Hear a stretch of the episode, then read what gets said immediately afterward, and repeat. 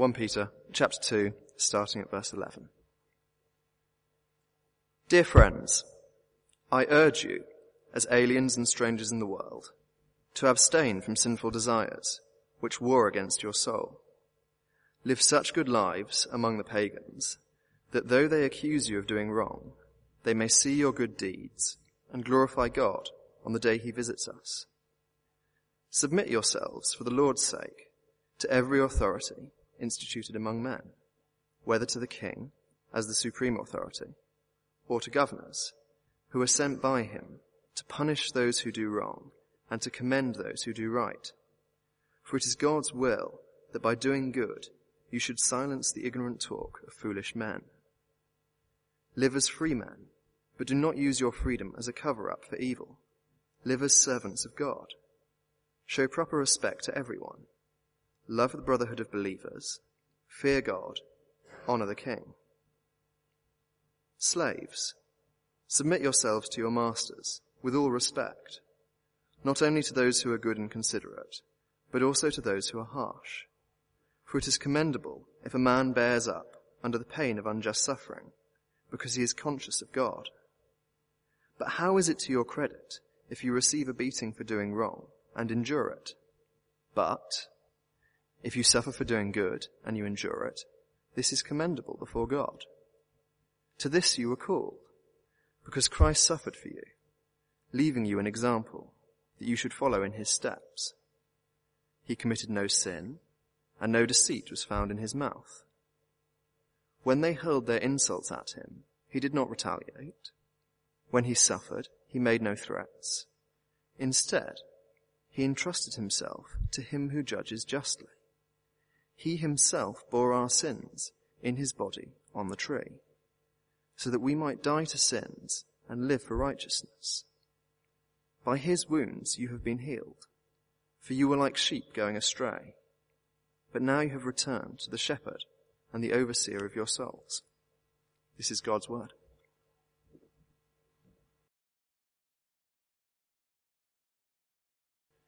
Good morning all. We're only going as far as verse 17 this morning. The rest is for next week. And uh, isn't it extraordinary? Uh, just wandering our way through 1 Peter and just happened to get to this passage about kings and governors on the Diamond Jubilee. Let's pray as we, uh, as we begin. Heavenly Father, we thank you for this passage. We thank you for all that it shows us of how Christians are to live in this world that you made under the authorities that you've put in place. Please, Lord, use it to mold us, to shape us, to make us more the individuals, the church that you long us to be in this world. In Jesus' name, Amen. Let me ask you as we kick off, are you personally a threat to society? I'm talking particularly to Christians here, actually. Uh, are you a threat to society? Are you, are you hazardous to our society today? Uh, you're probably sitting there thinking, little old me, I've never been in trouble with the police. Uh, well, good, good. Uh, that's a good thing.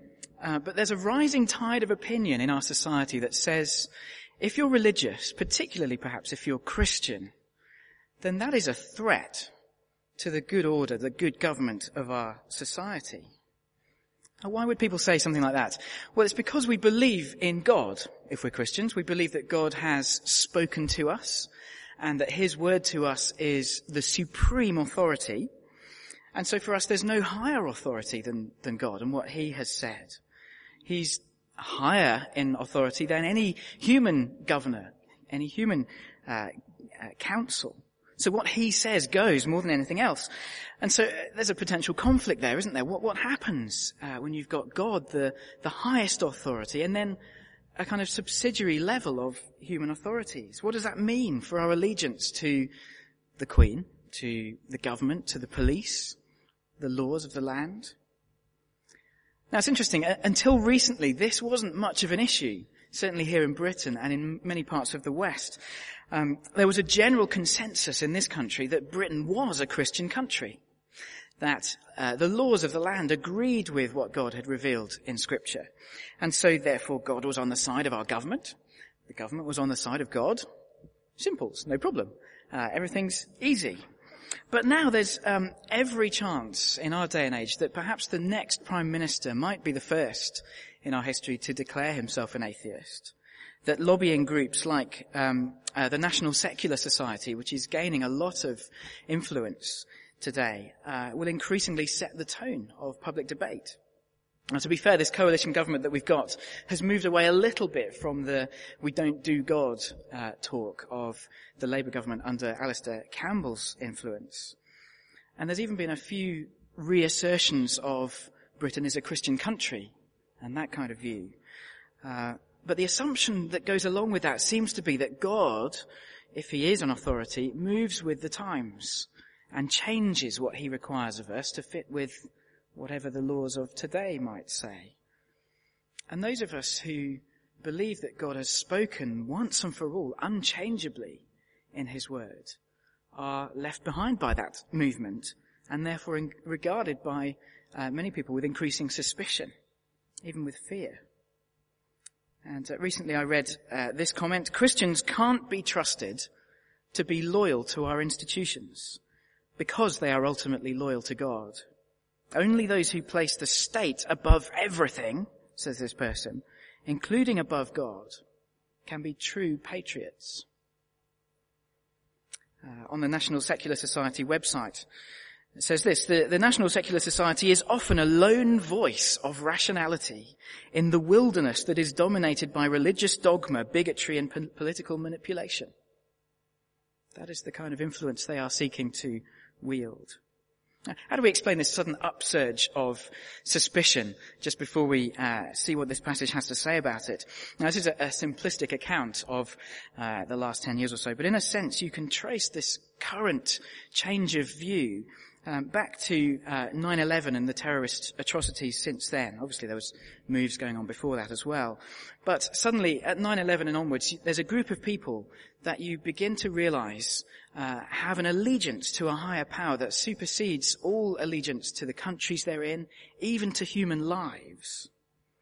And so, uh, from there, a suspicion of Islamist movements across the world has has risen.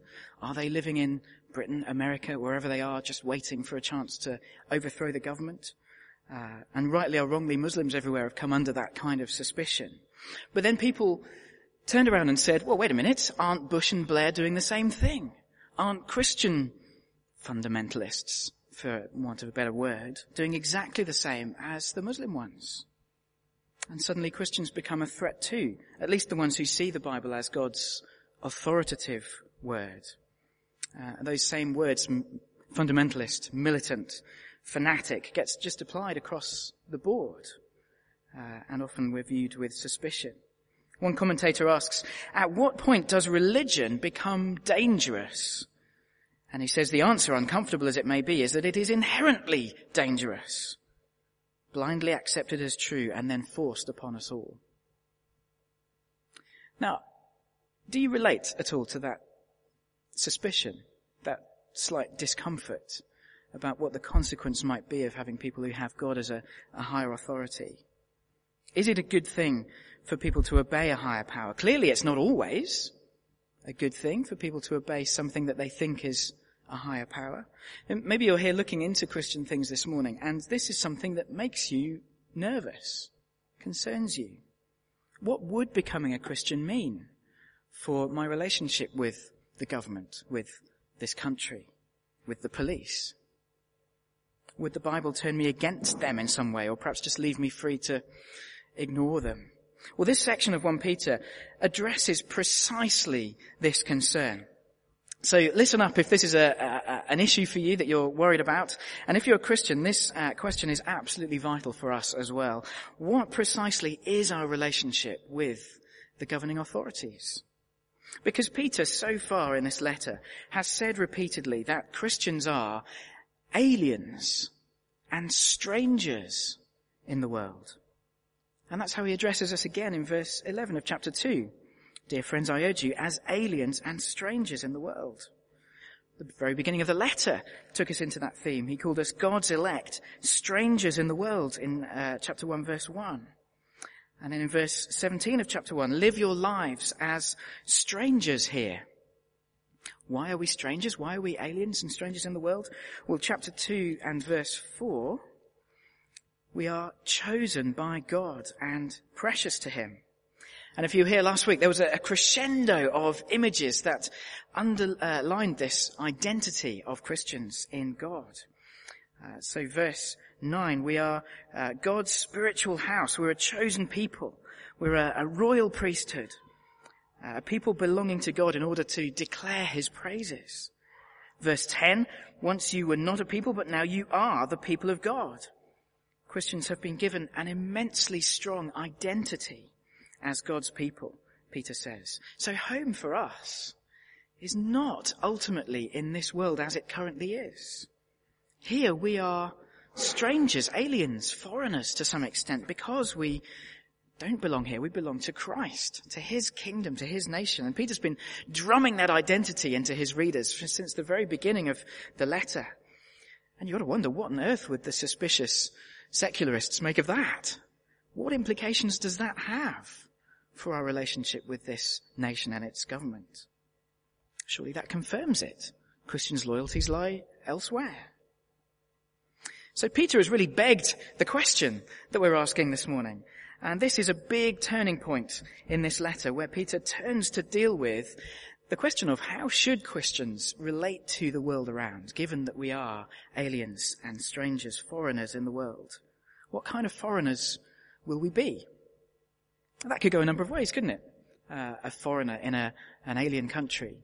You could be submissive to the laws. You could be offhand, rude, non-compliant. Uh, you could be subversive, revolutionary. You could, you could try and start a war. It could go any number of ways.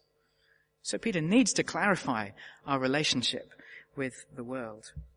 So how should Christians who are aliens and strangers in the world relate to it? Two points. We're at war and we're in submission. And Peter's giving us a general principle in that first point in verses 11 and 12. We're at war against sin for the world's sake. And then in the first of many applications in uh, verses 13 to 17, uh, he says that we're in submission to human authorities for the Lord's sake. So we're going to look at that general principle. We're at war uh, in verses 11 and 12, and then the first of the applications in 13 to 17. So first, verses 11 and 12. Dear friends, says Peter in verse 11, living as aliens and strangers in the world will mean war. Oh dear. war. That is not the word we wanted to hear in this context of our relationship with the world. But look where, look how it's used.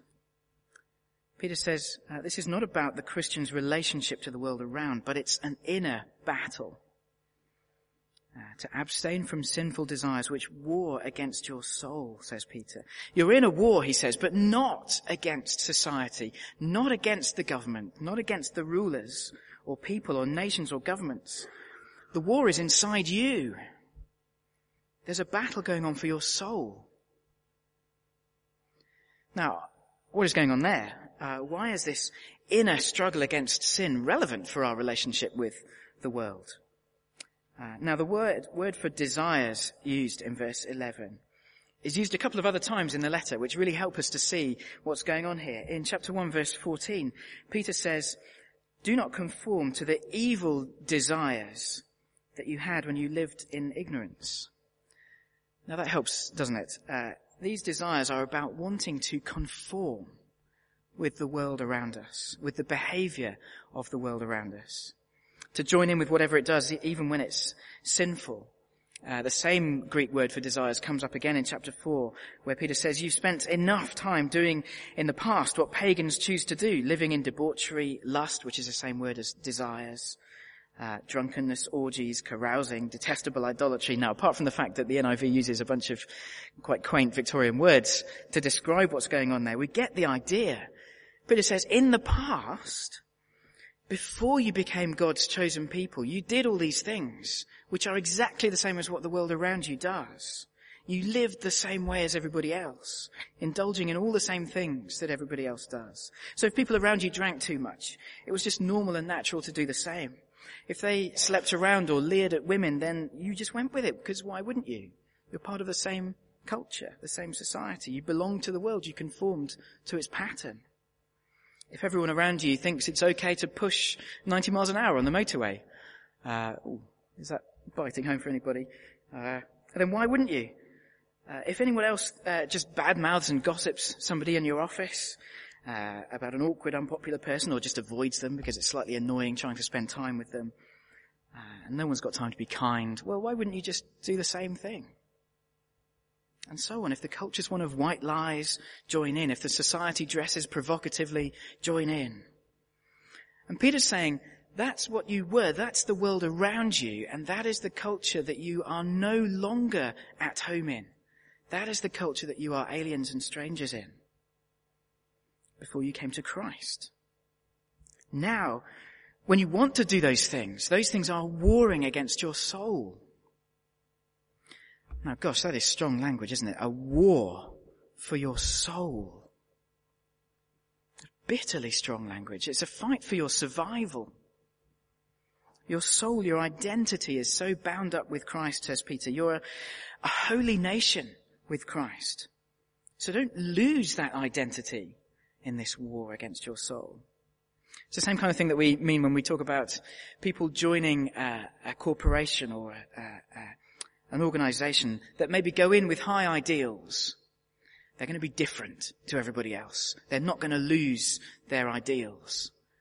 And then after t- time passes and they just absorb the, the culture around of the organization and become just exactly the same as everybody else. Indistinguishable from the masses. And Peter says, don't conform. You're in the world as aliens and strangers, but don't just become like everybody. Don't sell your soul. Fight for it. Fight for your identity as God's people in the world. And that's why we don't just do it for ourselves. Peter says we do it for the world, on the world's behalf. We're, we're warring against the sin in our heart for the sake of the world.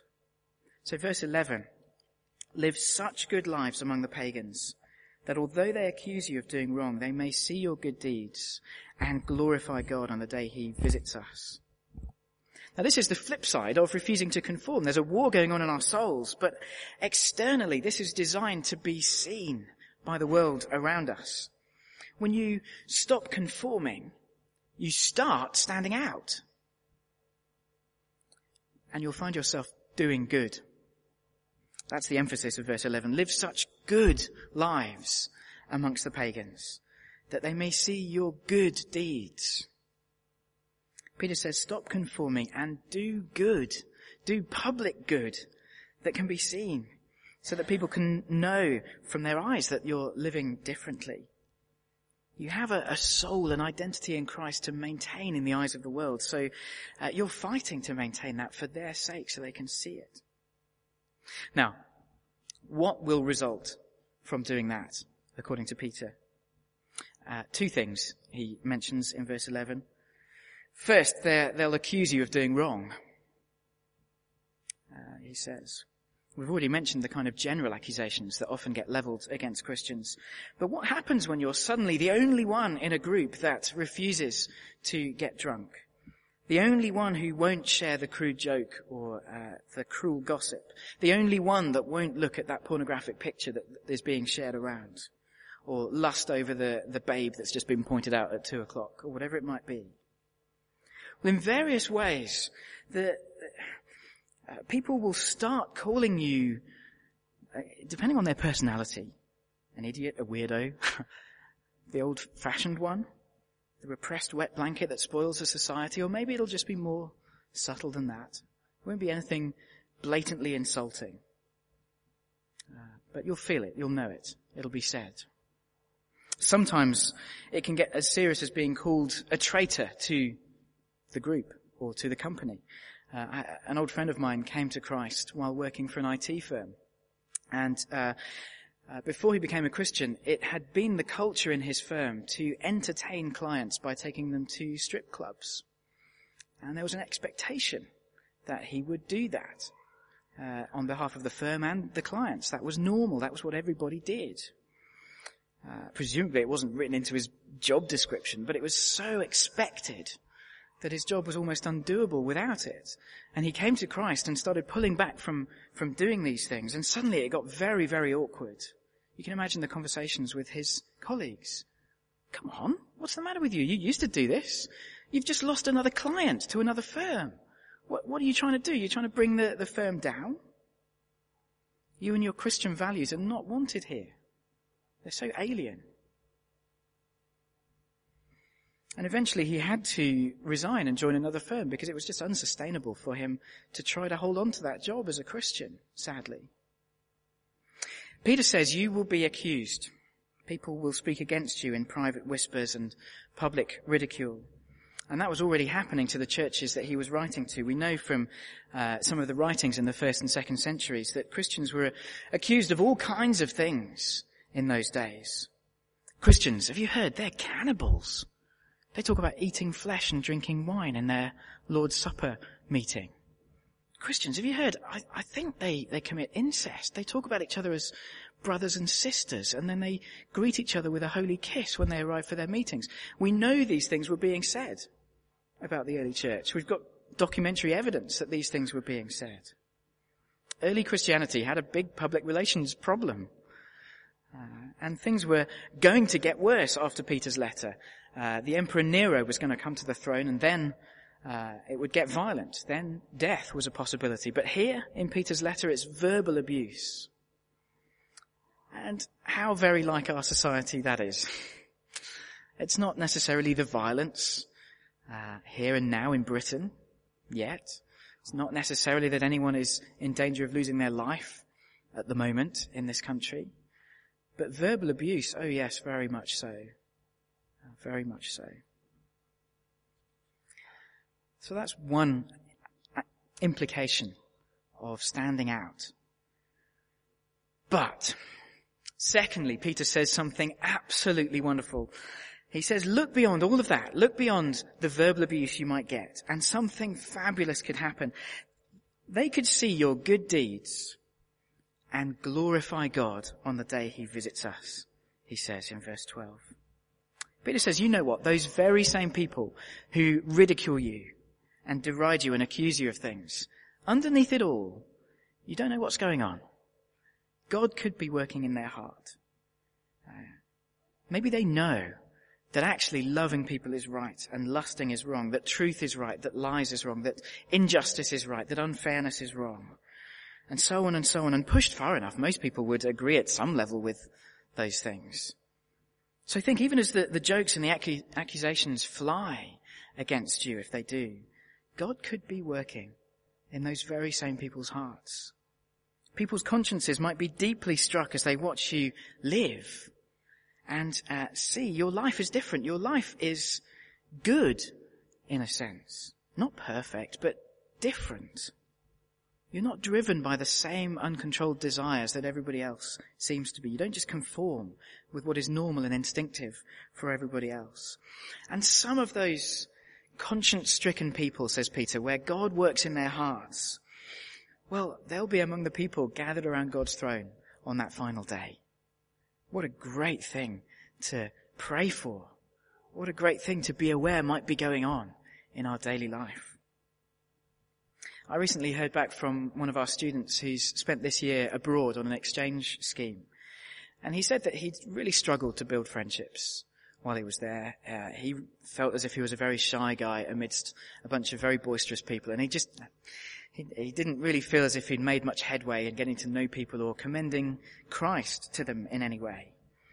But he did say that I guess I was known for uh, not joining in with a bunch of stuff that the, that the other people were doing. That's about as far as I got, he said.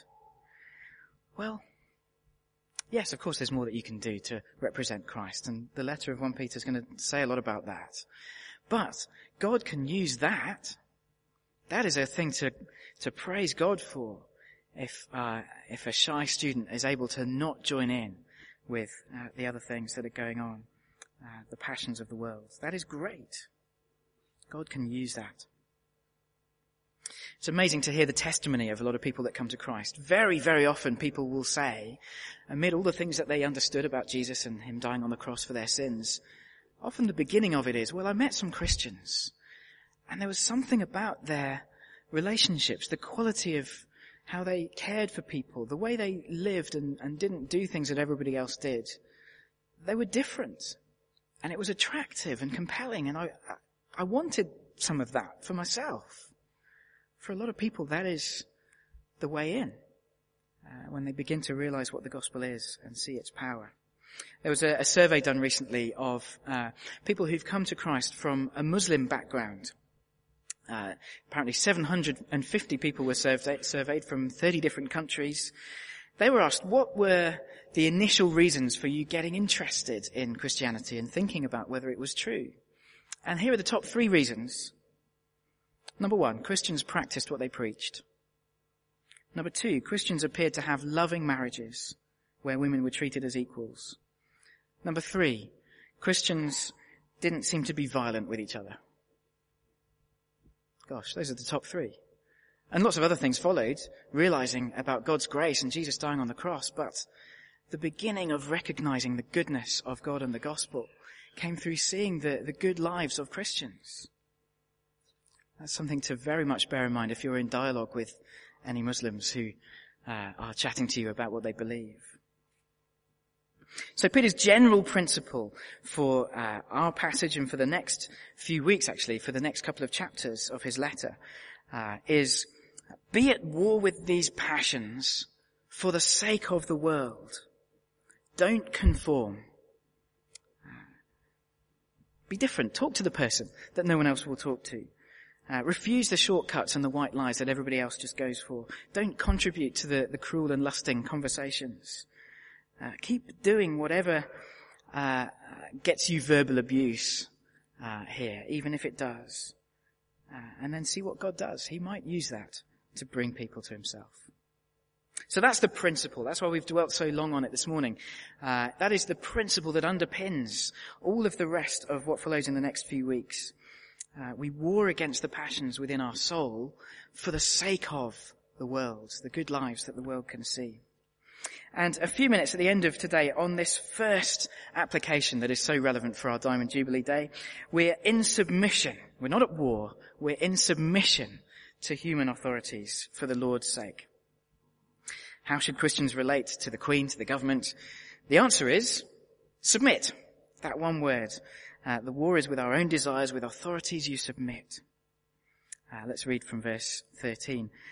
Peter says, submit yourselves for the Lord's sake to every authority instituted among men, whether to the king as the supreme authority or to governors who are sent by him to punish those who do wrong and to commend those who do right. Now just look at how blanket a command that is. There's no exceptions mentioned. Submit to every authority instituted among men, says Peter. There's the king, uh, the queen for us, I guess. There's David Cameron, there's Barack Obama, there's governments, maybe that would be local authorities, local governments, uh, the rest of parliament, local councils at various levels. Um, uh, also presumably the police, the law courts, they're the ones that administer justice in this sense in our society. It is an all-consuming blanket, no exceptions command so much so that when you hear it, I bet your mind is doing this. What if they're cruel?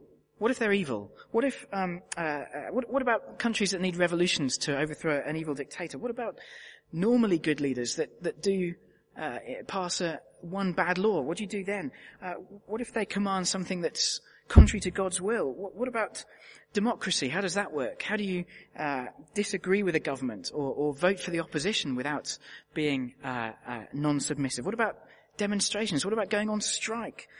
and our minds just go off on an endless trail of, what about all these exceptions? Uh, and they're very valid questions, and there are great passages in the Bible to go to to uh, find out the answers. Not this one. I'm sorry. Um, I'm going to say, put all of those exceptions aside because this passage isn't designed to address the what ifs. Yes, uh, you could go to places in Acts where the apostles disobeyed the authorities when they were given a direct command that contravened a direct command of God. God uh, took precedence in that case. But that's another passage for another day. Um, here we're just given the blanket command. During the week, one very cheeky church apprentice suggested that I should reprimand our American brothers and sisters this morning for um, their rebellion against King George III in 1776 and uh, suggest that today the, the Diamond Jubilee would be a wonderful day to come back into the fold and cease that that rebellion. Um, I'm sure we'd happily welcome you back, but uh, uh, for, for, his safety, I won't mention the apprentice. This passage is not about that. It is about the blanket rule, not the ex- exceptions. And it says, submit. And it says submit for two reasons. Firstly, we do it for the Lord's sake. And that is uh, very explicit in verse 13. God is our highest authority, and He demands that we submit to human authorities. That's, that's the link. God's the highest authority. He demands that we submit to human authorities. In a sense, that resolves all of our, our question from uh, the beginning. This is very good news. If only this was better known in our society. If people realized that obeying God actually entailed obeying human authorities, perhaps the suspicion would die away a little. And verse 14, God sent them. They are sent by Him to punish those who do wrong and to commend those who do right. It is God's choice, as we said earlier in the service, that Queen Elizabeth and David Cameron and George Osborne and Barack Obama and whoever else are in their posts at this particular time in history. Now, does that mean they'll always do his will? No, of course not. Does it mean we'll always approve of their decisions? No. But for the Lord's sake, we will submit unless we're given a, a command that directly contravenes God's command. That is the, the first why. God himself has instituted those authorities and commanded us to submit to them. But there's a second reason why. And again, it is for the world's sake that we do it. This is not just for our own godliness. This is for the world's sake. So verse 15. It is to silence the ignorant talk of foolish men. Live as free men, says Peter, but do not use your freedom as a cover-up for evil. Live as servants of God. Peter says, as much as you can, make this known that God wants us to submit to human authorities. Make it so well known by what you do and what you say that the idle chatter of people who say otherwise gets silenced. The, you know, the irate blogging of the angry secularists at the bottom of uh, uh the Guardian website. Uh, the fearful person who doesn't know better because all they know of religion is what's represented in the secular media. Make it so that this is known in society. Uh, that people can't in ignorance say, oh yeah, Christians, they're, they're anti-government. That's a challenge, isn't it? Make our submission to government known in society. It has big implications for how we speak of our leaders, especially if we disagree with them.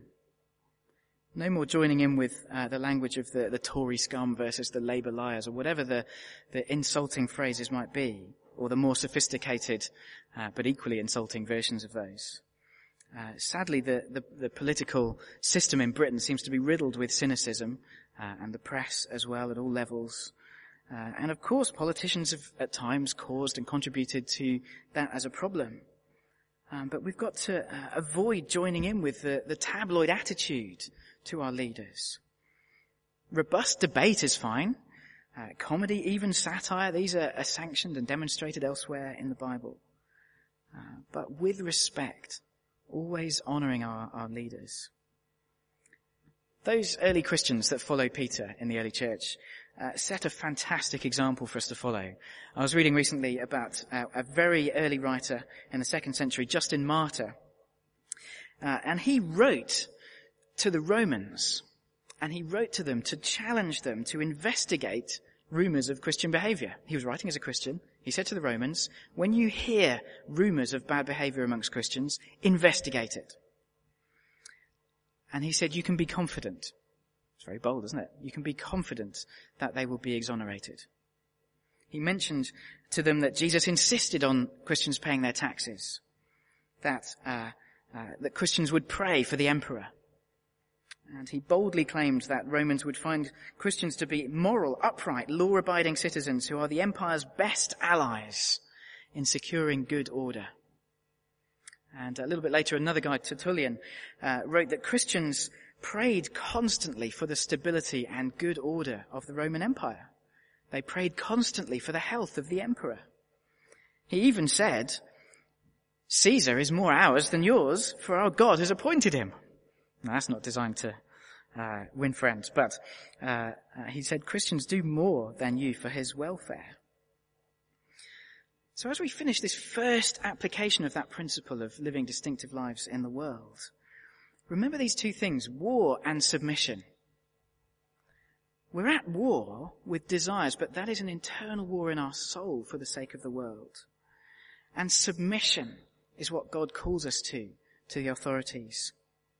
Verse 17 actually summarizes it beautifully, and this can be our, our application as we go away from today. Imagine this being your motto uh, as you get up each morning and leave the house. Show proper respect to everyone, love the brotherhood of believers, fear God, honor the king.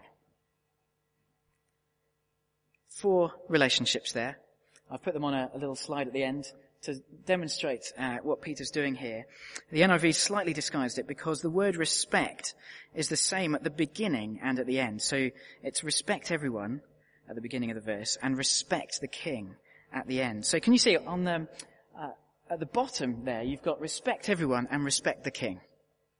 The king is just a human being like everybody else, but therefore deserves your respect just like everybody else.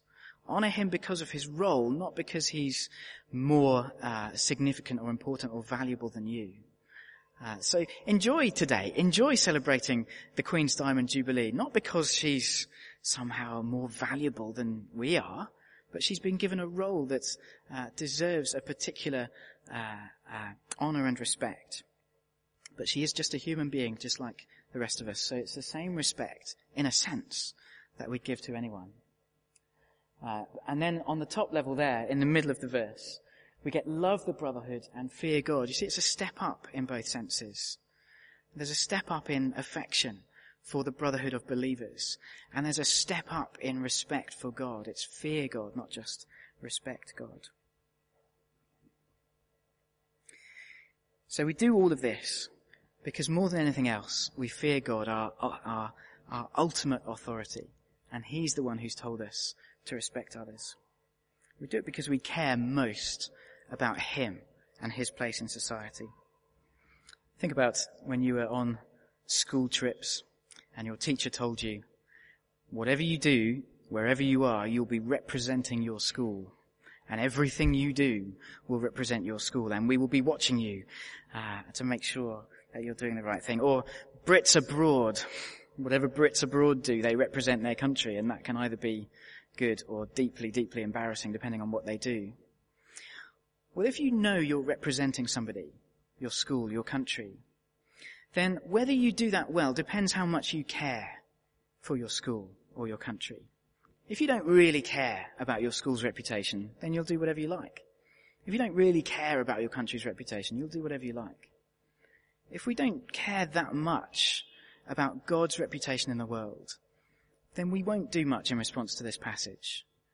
But if we care more than anything else for His place, for His authority, if we fear Him as our God more than any other authority, then we will do everything we can to represent Him well in society.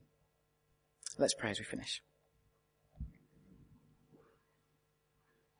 Heavenly Father, we thank you very, very much for this passage. We thank you for all that it clarifies for us.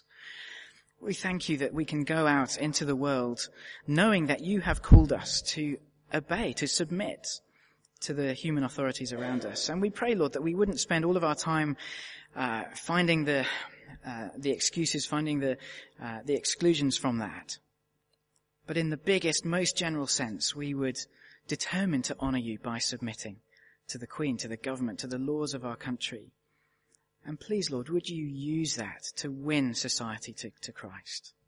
Please, Lord, would people see us as a, as individuals, as a church, even today, and see that there is something different about us. See that you have made us good. Not perfect, but good. Different.